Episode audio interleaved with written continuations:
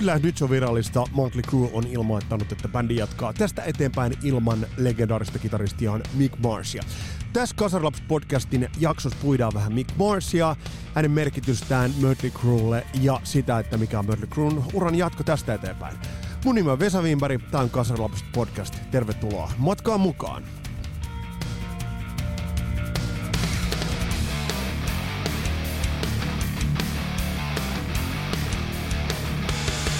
Ja tuosta legendaarisesta introsta huolimatta tämä podcast pahdetaan edelleen kasaan tuttuun tapaan yhteistyössä Lehmus Roasterin kanssa www.lehmusroaster.com. Sieltä rock and roll David että tiedätte 15 pinnaa alennusta kahvi, tee ja laadusta.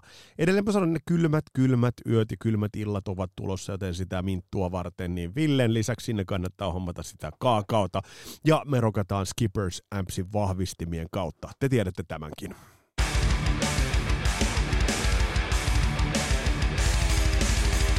No niinhän siinä sitten kävi, että menestyksekkään Pohjois-Amerikan stadion rundin jälkeen tuli tiedotus ja tiedote, jota jo pitkään oltiin oonasteltu ja sehän vähän liikkaskin tuossa ulos, mutta oli huhua siitä, että John Five äh, tulisi ottamaan Mick Marsin paikan Motley Crue, se oli huhujen asteella, ja kyllähän videopätkätkin itse asiassa tuolta stadion rundilta, tai no sanotaan nyt näin, että kunkin niitä videopätkiä katsoi, niin eihän ähm, Mick Mars ole pitkään pitkään aikaan ole lavalla ollut mikään elosalama. Ei ollut edes niin kuin silloin, kun oli Heyday menossa, ja ei, ei varsinkaan nyt, joten siihen asiaan ei sinällään kiinnittänyt sen enempää huomiota, mutta se on ollut tiedossa, on ollut se, että Mick Marsilla jossain vaiheessa toi terveysissue tulee, tulee asettamaan rajoja. Ja nyt sitten tuli tiedotus, ja, ja jos nyt lähdetään ihan liikkeelle siitä, että mitä tuossa sanottiin, niin hei tästä jaksosta sen verran, tämä on vähän niin kuin puoliksi spessu, tuolla joku Facebookissa kysyikin, että mikä on Kasaralapset Extra. No se on tämmöinen megamäjäys, joka tulee niin kuin puolispontaanisti, mutta teiltä tuli niin paljon viestejä, että ota käsittelyyn tämä Mick Mars versus Motley Crue ja mä en tässä puhu tuosta John Vitosesta yhtään mitään, jätetään se tuonnemmas, mutta puhutaan tässä jaksossa vähän siitä itse, itse Mick Marsista, puhutaan hänen merkityksestä ja otetaan muutamia teidän kommentteja ja mä laitan tonne loppuun semmoisen top 5 Mick Marsin semmoista hienoimmat hetket Motley Crue'n parissa. Niitä löytyisi enemmänkin, mutta mä otin nyt nopeasti sellaiset, mitkä mulle on ollut isoja juttuja tai isoja elementtejä hänen soitossaan. Imagohan on sitten niin toinen asia. Mutta mennään tähän tiedotteeseen, minkä Mötley Crue laittoi. Ja tässähän on, on, on, mä nyt vedän vähän mutkia suoraksi, että Penkka pöllyää. Jotakuinkin viesti oli, joka tuli Instassa ja se, joka tuli siellä täällä, että Ää, ää, muutos ei ole koskaan helppoa. Me hyväksymme Mikin ratkaisun jäädä eläkkeelle, eläkkeelle bändistä terveydellisistä syistä johtuen. Olemme seuranneet Mikin sairastelua vuosikymmenien ajan ja hän on aina hoitanut hommassa suuremmoisella rohkeudella ja ylpeydellä. Ää, sanoa liika on liikaa, nyt tuli raja, on ultimaattinen äärimmäinen rohkeuden osoitus. Ähm, Mikin soundi on helpottanut ähm, ja on luonut Mötley Crueta ensimmäisestä minuutista saakka, kun hän laittoi kitaran kiinni treenikämpällä. Ja loppu, kuten sanonta kuuluu, on historiaa, näin siis tässä virallisessa tiedotteessa. Ja me jatkamme kunnialla hänen musiikillista perintöään, puututaan tuohon jossain vaiheessa. Ja sitten tulee se odotettu. Me, me jatkamme Mikin toiveen mukaan ja jatkamme maailmankiertuetta 2023. E, ja, ja tosiaan sitten tulee lause, että Mikin jalan jäljet täyttää meidän hyvä ystävämme John Vitonen John Five, joka on hyväksynyt tulla mukaan ja liikkuu, hyppää liikkuvaan, liikkuvaan vaunuun. We'll see all you crewheads out on the road. Vince, Tommy and Nicky. Ja sitten totta kai tulee tämä varmastikin ö, jonkun copywriterin lause, että I'm honored to carry Mix legacy and I'm looking forward to playing these songs, John Five. Ja tosiaan allekirjoitus Vince, Tommy ja Nicky. Tässä oli tämä statement. Nyt katsotaan vähän, että mitä mieltä te tästä asiasta olitte.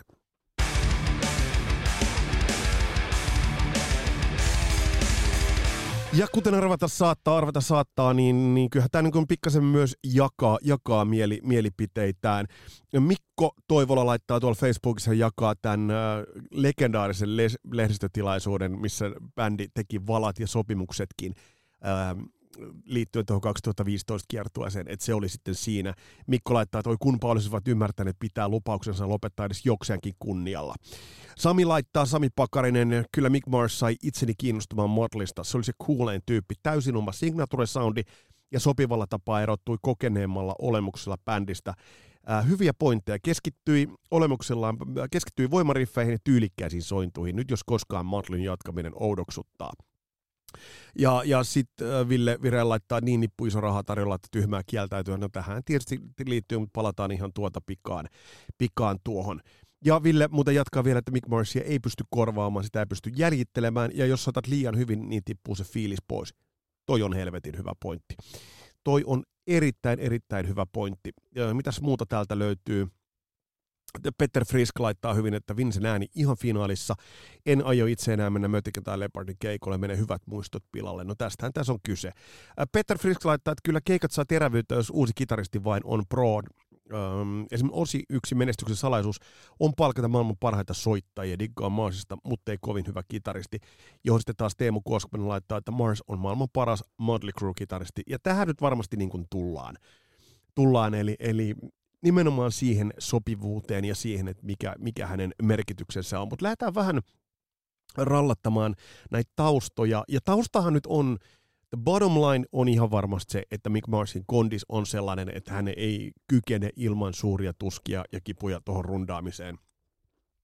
Se on näkynyt jo hyvin pitkään, se on näkynyt jo sieltä 2000-luvun puolelle, 2005 2006 mitä vuosia nyt olikaan, Carnival of Souls – kiertue, niin kyllä se sieltä on jo näkynyt, että ei ole ollut enää helppoa pitkään pitkään aikaa, mutta helvetin hienosti on soittanut. Ja sitten taas toisaalta Mick Marsin soitto ei ikinä ole ollut sellaista sormiakrobatiaa, että se olisi tehnyt niin ison vaikutuksen. Totta kai on ollut tietty jossain Carnival of Soulsissa Too Fast for Lovein alusta vähän myöhästyy ja, ja on tällaisia pikkujuttuja, mitkä tavallaan nyt menee ehkä siihen, no se on Mick Mars. Mutta mut on se ollut struggle, mutta mennään vähän siihen taustaan, että miten, miten tähän tultiin.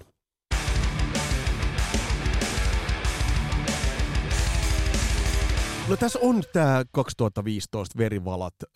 Se oli hyvä rundi silloin, se jäähyväisrundi, ja kyllä mä itsekin olen ollut yllättynyt, että se sitten jatkuikin. Mutta sitten taas en ole ollut yllättynyt. Kyllä tässä taustalla on ollut vähän se sellainen me, kuin kaikki muutkin tyylinen ajattelumaailma. Tuolla on paljon bändejä, jotka niinku rundaa edelleen ja joilla on ollut farewell-kiertoja. On osia ja voisiko tässä sanoa, että Kiss on kaiken pahan alkuja juuri. Mä en tiedä, voiko ajatella, että Eagles, joka tuli takas isosti, en tiedä mutta se nyt ei ole olennaista. Comebackeista on tullut tämän ajan varsinainen virus. Mä toivon, että me päästä sekä koronasta että näistä helvetillisistä comebackeista eroon. Stadionrundin viivästyttäminen saattoi olla tässä yksi sellainen asia, joka itse asiassa Mick Marsilla laittoi vähän sen kellon tikittämään, koska oliko se vuoden vai kahdella tuota stadionrundia viivästytettiin, ää, niin aika raksutti vaan yksinkertaisesti aika raadollisesti kellossa. Mutta kun tämä rundi saatiin tehtyä, niin olihan se nyt ihan vaan kistaton taloudellinen suksee. Tarkkoja lukuja en nyt tähän hätään katsonut, mutta se käsitys isosti mulla on, että toi veti kuitenkin stadikoita täyteen ja toi sitä fyrkkaa, joka sai sen ajatuksen, että jospa me kerran vielä öö, rahastetaan tämä tsekki. Shekki. Shekki. Mitä tulee Def Leppardiin? Mä pidän Def Leppardia tässä kohtaa, eli eri mm, tilanteessa olevana bändinä, koska bändin soitannollinen kondis on vaan ihan toinen. Tai Poisonin. Poison on, on hyvässä kondiksessa. Mä, mä hämmästelin sitä lukuisia kertoja. Mä tiedän, että Def Leppard on loistavassa kondiksessa. Mm, Motley ei ollut, mutta mennään tuohon vähän niin kuin nykytilaan ja, ja siihen, että, että mitä, mitä se on ollut. Mutta ajatus on se, että, että, että tämä comeback-virus ja sitten se, että otetaan vielä se yksi rundi. Ää, ja Mick Mars on tässä kohtaa todennäköisesti ollut ainoan vaihtoehdon ääressä, että hän ei ole vaan yksinkertaisesti kyennyt. Ja se on tässä taustalla. Mutta katsotaan vähän, että mitä Mick Mars on merkinnyt Motley Cruelle. Ja muistetaan, että meillä on tulossa vielä se top 5 listaus sellaista hienoista, nopeasti valituista Mick Mars-hetkistä.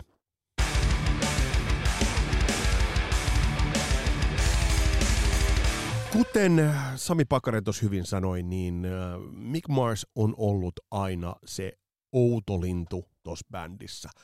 Rumin, lyhyin, vanhin, jotakin mä samaistun.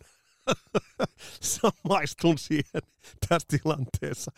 Mutta siis hän on ollut aina äh, se uniikki, tosi tylyn näköinen, todella, todella äh, tosi äh, tylyn näköinen, ilkeän näköinen äh, ja hyvin poik- poikkeava. Siinä missä Vince Neil oli se peroksidi-blondi, sitten oli nämä kaksi Toxic Twinia siinä, niin Mick Mars oli se, jonka vastuulla kuitenkin oli iso tontti.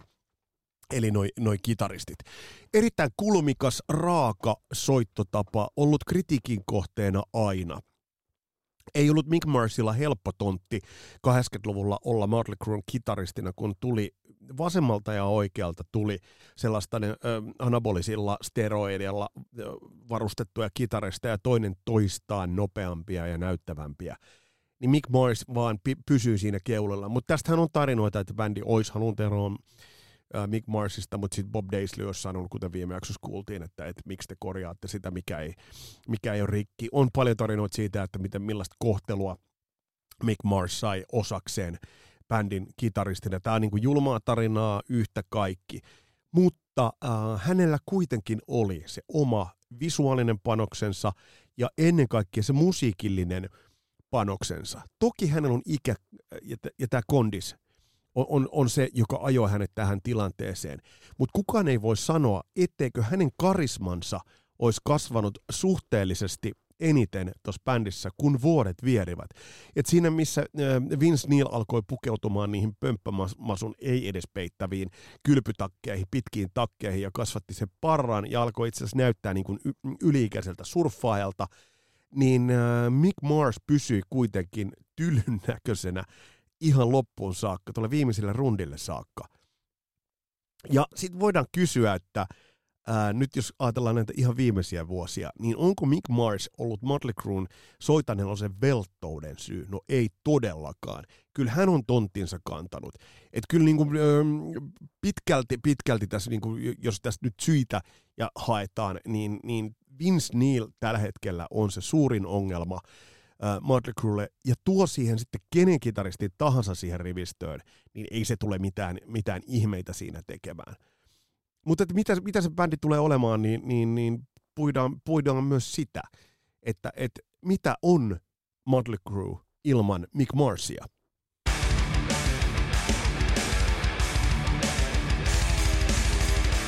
Eihän tämä ole ensimmäinen kerta, kun Motley Crue'n kokoonpano elää. John Gorabi on tuurannut, ollut Vince Neilin saappaissa ja teki hyvää jälkeä. 94 tullut bändin nimeä kantava levy, monet pitävät sitä bändin parhaana ja mä ymmärrän sen. Vaikka siinä on se grunge, grungen löyhkä aika, aika vahva, mutta mä ymmärrän sen. Um, Randy Castillo uh, soitti, soitti New Tattoo-levyllä helvetin hyvin. Ja se on itse asiassa hyvä levy. Ja siinä pysyy se crew-henki, mutta missään vaiheessa hän oli niin lyhyen stintin traagisen saira- sairautensa ja kuolemansa johdosta, että, että missään vaiheessa hän ei edes uinut siihen bändiin. Joissain jotain promokuvia mä näin, ja hän sopi bändiin todella hyvin. Yksi mielenkiintoisimmista stunteista oli Samantha Maloney, naisrumpali, joka soittanut muun muassa Hole-bändissä, joka tuurasi, äh, oli jon, jonkin verran, jonkinnäköisen stintin 2000 vuosituhannen vaihteessa äh, Motley Crue rummuissa. Ja siinä oli mun mielestä helvetin seksikäs mimmi ja sopi helvetin hyvin siihen vaiheeseen. Siinä on muun muassa makea liveveto löytyy, kun äh, lähtee soittamaan Piece of Your Action, sitä, sitä pelkkää rumpukomppia. Ja Vince Neil kiusaa Samantha Maloneia siinä. Ja siinä, siinä oli semmoinen, että siitä olisi saattanut tulla jotain hyvää, mutta mut sen ei ollut tarkoituskaan jatkua sen pidempään. Mutta mitä on jatkossa tuohon tulee John Five. Odotetaanko häneltä jotain omaa? Ei. Ei, hänen ei todellakaan odoteta tuovan tuohon yhtään mitään omaa. No mikä erottaa, erottaa sitten jatkos, jatkossa John Vitosella, tuo, tuo nimikin, John Vitosella John Fivella varustettu Motley Crue paskasta äh, coverbändistä. Imitoiva kitaristi ja paskalla ole. Ei mikään mikä sen erottaa jatkossa niin coverbändistä? Odotetaanko me uutta tuotantoa?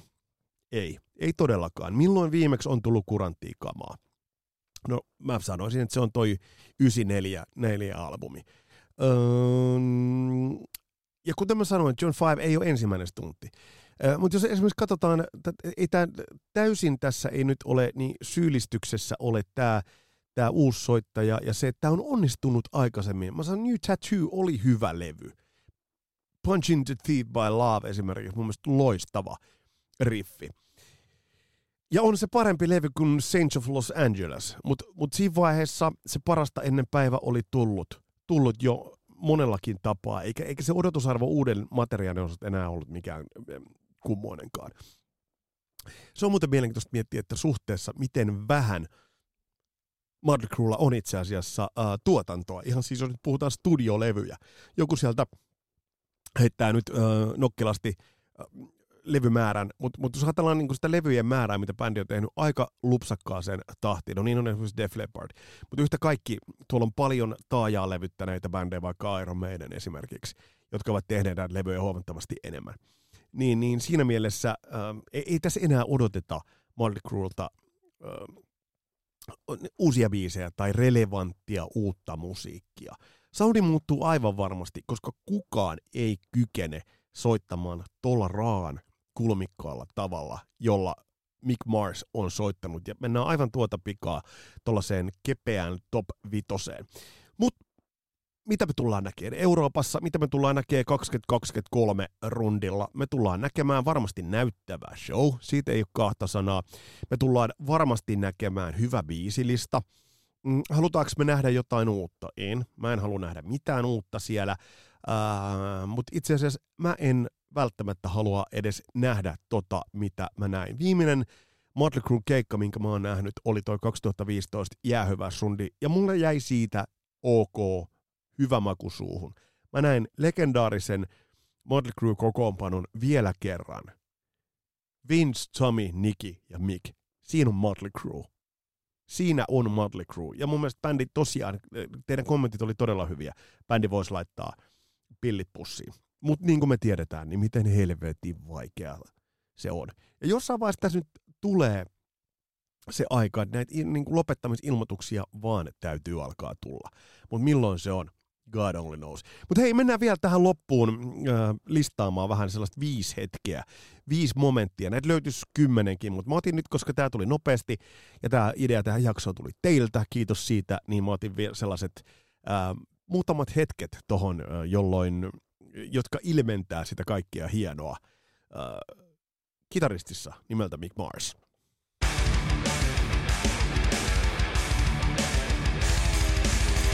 80-luvulla tuli tosiaan, kuten mainittua, tuli iso nippu loistavia, loistavia, taitavia kitaristeja. Mutta Mick Mars oli siinä mielessä äh, vähän tämmöinen vastarannan kiiski, että hän käytti slidea. Ja lukuisissa kautta Motley Crue'n uran, niin hänellä toi slide käytössä, että vahvan riff, koska hän ei ollut kuitenkaan noiden liidien osalta mikään Yngvien Malmsteen, mutta tämä slidin soitanta oli tosi, tosi makeaa ja itse asiassa antoi omaperäisen sävyn tälle. Toi vähän sitä juurikasvustoa toi Motley Crue. Ja, ja Slice of Your Piessa yksinkertainen pikkulikki tonne väliin. Tämä, kuuntele. Ei tullut vielä. se tulee aivan kohta. Niin, niin tää tuo ainutlaatuisuuden tähän, tähän niin soitantaan ja koko Motley Crue soundiin. Ja se oli erottuva tekijä. Se oli ehdottomasti erottuva tekijä. Öm, ja miksi täytyy muut käyttää? Nyt tulee makea pikku välijuttu. Tämä. Tuo semmoisen laid back jutun. Eli yksi Mick Marsin ainutlaatuisuus löytyy tosta slaidista kautta Markrun tuotannon. Ota tsekkaukseen. Mennään äh, sijalle ja elementtiin numero neljä.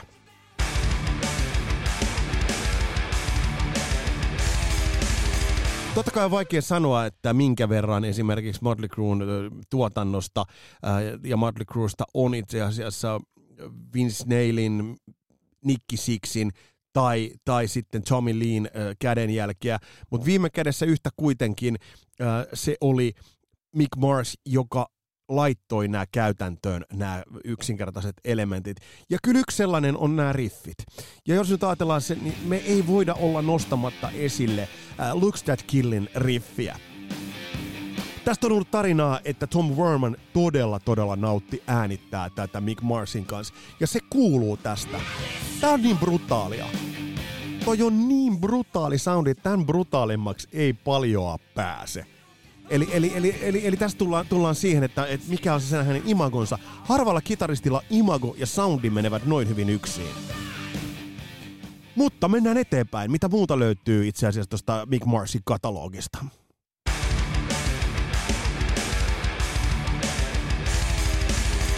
Groove on liitetty Motley Crue'n osalta aina Tommy mutta iso arvo on pakko antaa myös äh, Mick Marsille siinä, missä luodaan se koko bändin groove. Bob Rockin kanssa äänitetty Billboard-listan ykköseksi mennyt Dr. Feelgood ja sen alkuriffi nimenomaan. Tässä nämä kampijutut. Joku voisi sanoa, että no hei, hei onpas, onpas, onpas monimutkainen. No tehkää perässä! Mick Marsia kritisoidaan aina, että ei ole vaikeita juttuja. Ei niin, mutta miksi ette tee itse niitä? Tai miksi te teette itse vielä liian vaikeita juttuja? Niin tää on nimenomaan se yksi Mick Marsin taika. Ja nyt lähtee se riffi. Hirveä groove.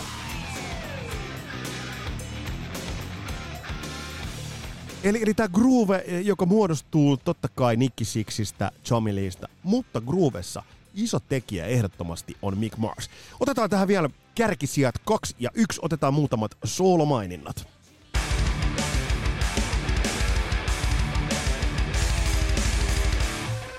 Kun mennään siellä kaksi, niin otetaan esimerkki Shout at the Devil-levyltä. Tässä kuulee sen selvästi, miten on rakennettu tätä solo. Kuunnelkaa, miten vihanen soolon lähtö tulee aivan tuota pikaa tämän tuplajutun jälkeen. Näin lähdetään soolo. Mick Mars. Kukaan ei tot vinkautustakaan tee niin kuin noin hyvin. Eli kyllä tästä kuulee. Ja sitten se, tämä soolo on tyylikkään lyhyt. Ja sitten palataan kertsiin. Juuri näin. Miten paljon kasarilla tehtiin ihan järjettömän pitkiä sooloja. Eli tässäkin on se tyyliseikka. Tämä voi olla tuottajan kädenjälkeä, mutta mä voisin kuvitella, että tämä on myös Mick Marsin omaa kädenjälkeä. Otetaan yksi vielä, ehkä se huippuhetki. Ja tässä lähtee Virenin Villelle terveiset. Otetaan se ehkä yksi Mick Marsin uran niistä huippuhetkistä.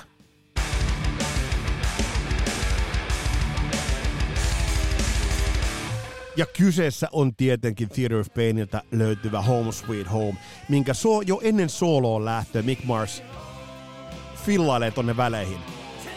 Makeita juttuja. Kyllä, kyllä. Ja sitten kun lähdetään siihen sooloon, se on täynnä kikkoja, jotka opeteltiin jo silloin 15-vuotiaana. Mutta tää soolo, tää tukee biisiä. Tän voi viheltää mukana, se on iso, mun tulee kylmät väreet tässä kohtaa. And the guy ain't dead yet. Käyttää erittäin hyvin noita nuotteja. Pinch harmonikin tulee sieltä todella hyvin. Nätti loppuun saatto. Ja soittaa biisiä. No nyt ehkä näyttää vähän käsittämätöntä tekniikkaansa siinä, mutta tähänkin osaa suhtautua, että tästä ei hae minkäännäköistä Joe Satriani hetkiä. Ja sitten tullaan, nätisti tullaan soittaa tällaista riffimäistä. Äärimmäisen tyylikäs toi. Eli tulee soittamaan biisiä. Soittaa sekä sooloa että soittaa tätä biisiä. Pitää muistaa, että hän on kantanut vastuun koko kitaraosastosta. Totta kai livenä on tullut sitä ja tätä ja sieltä ja täältä. Eli tätä kaikki on Mick Mars. Tää on ehkä hienompia hetkiä. Kun te kuuntelette Motley Crueta, niin poimikaa sieltä sitä vähäileisyyttä, raakuutta. Miettikää, miten se soundi sopii miehen imagoon ja mikä merkitys sillä on ollut koko tolle bändille. Tätä kaikkea on Mick Mars.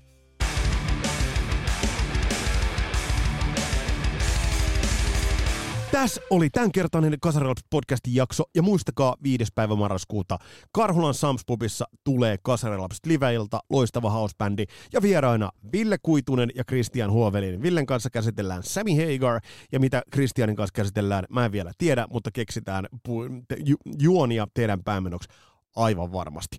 Mun nimi on Vesa Wienberg, tää on Kasarilaps podcast, palataan astialle. Moro!